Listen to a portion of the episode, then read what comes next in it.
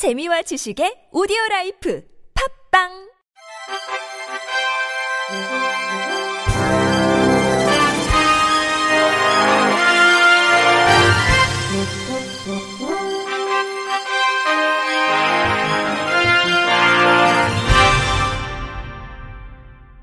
청취자 여러분 안녕하십니까? 2월 13일 화요일 KBS 뉴스입니다.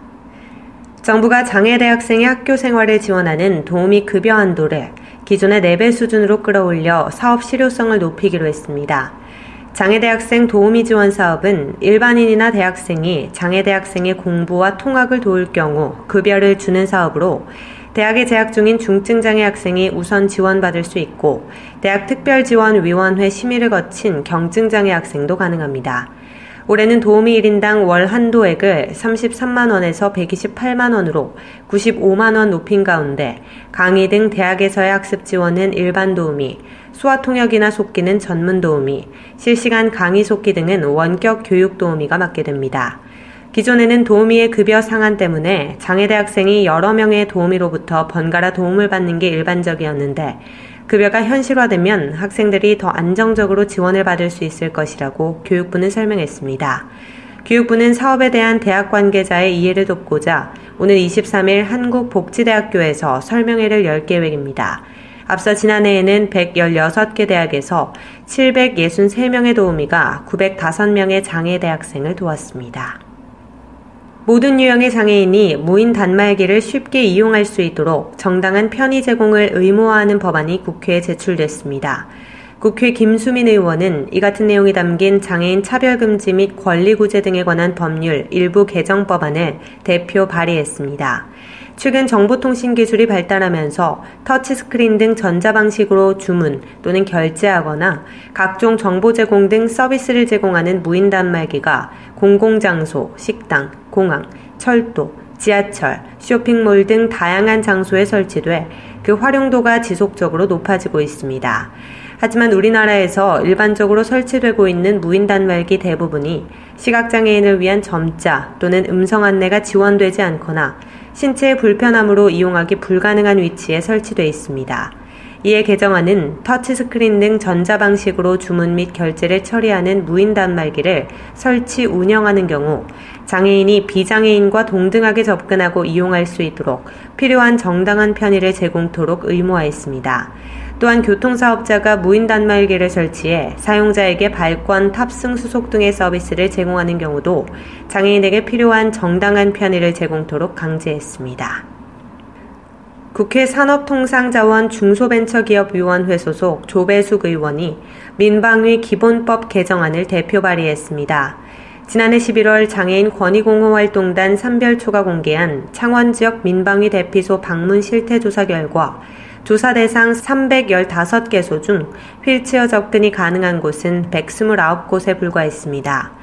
경사로가 전혀 없거나 경사로에 문제가 있는 대피소는 50%에 달했고 대피소 96%에 점자 블록이 없었으며 97%는 시각 경보기가 설치되지 않았습니다.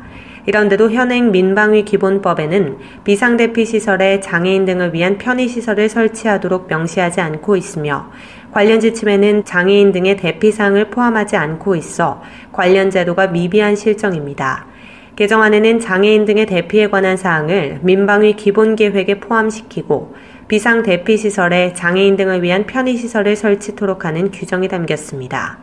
조배숙 의원은 대피 시설이 장애인의 접근성을 보장하지 못하면 장애인들은 국가의 보호로부터 소외된 상태로 재난을 맞게 되는 것이라며 유사시 장애인 대피를 보장해 국가의 가장 근원적인 책무인 국민 안전 보장을 실현해야 한다고 강조했습니다.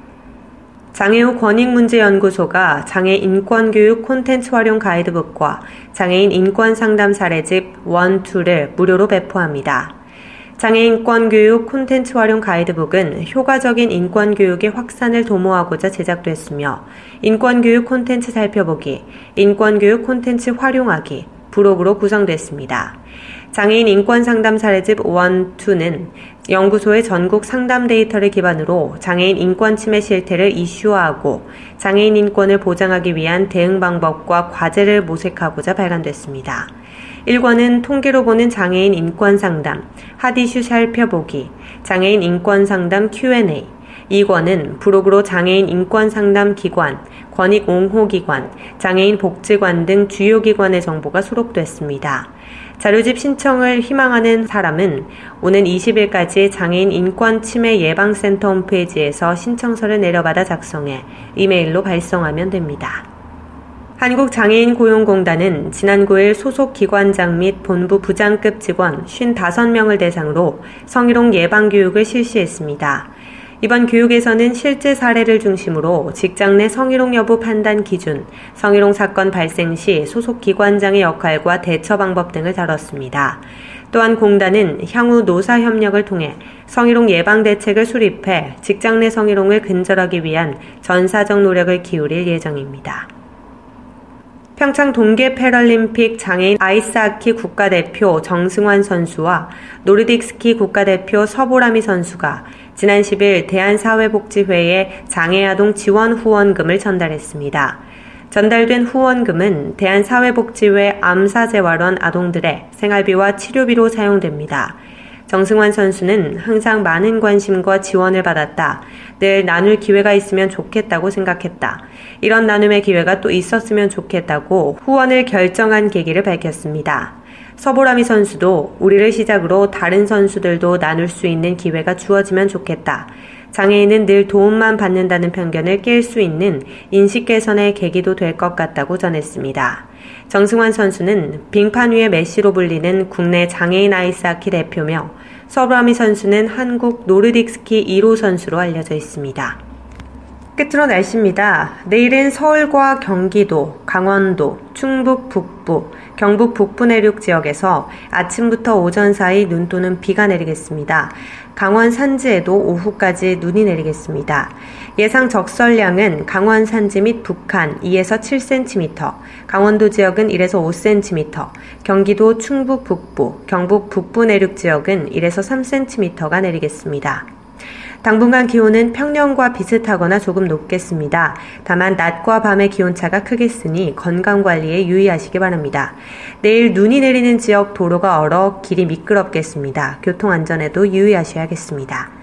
내일 아침 최저 기온은 마이너스 8도에서 4도, 낮 최고 기온은 6도에서 16도가 되겠습니다.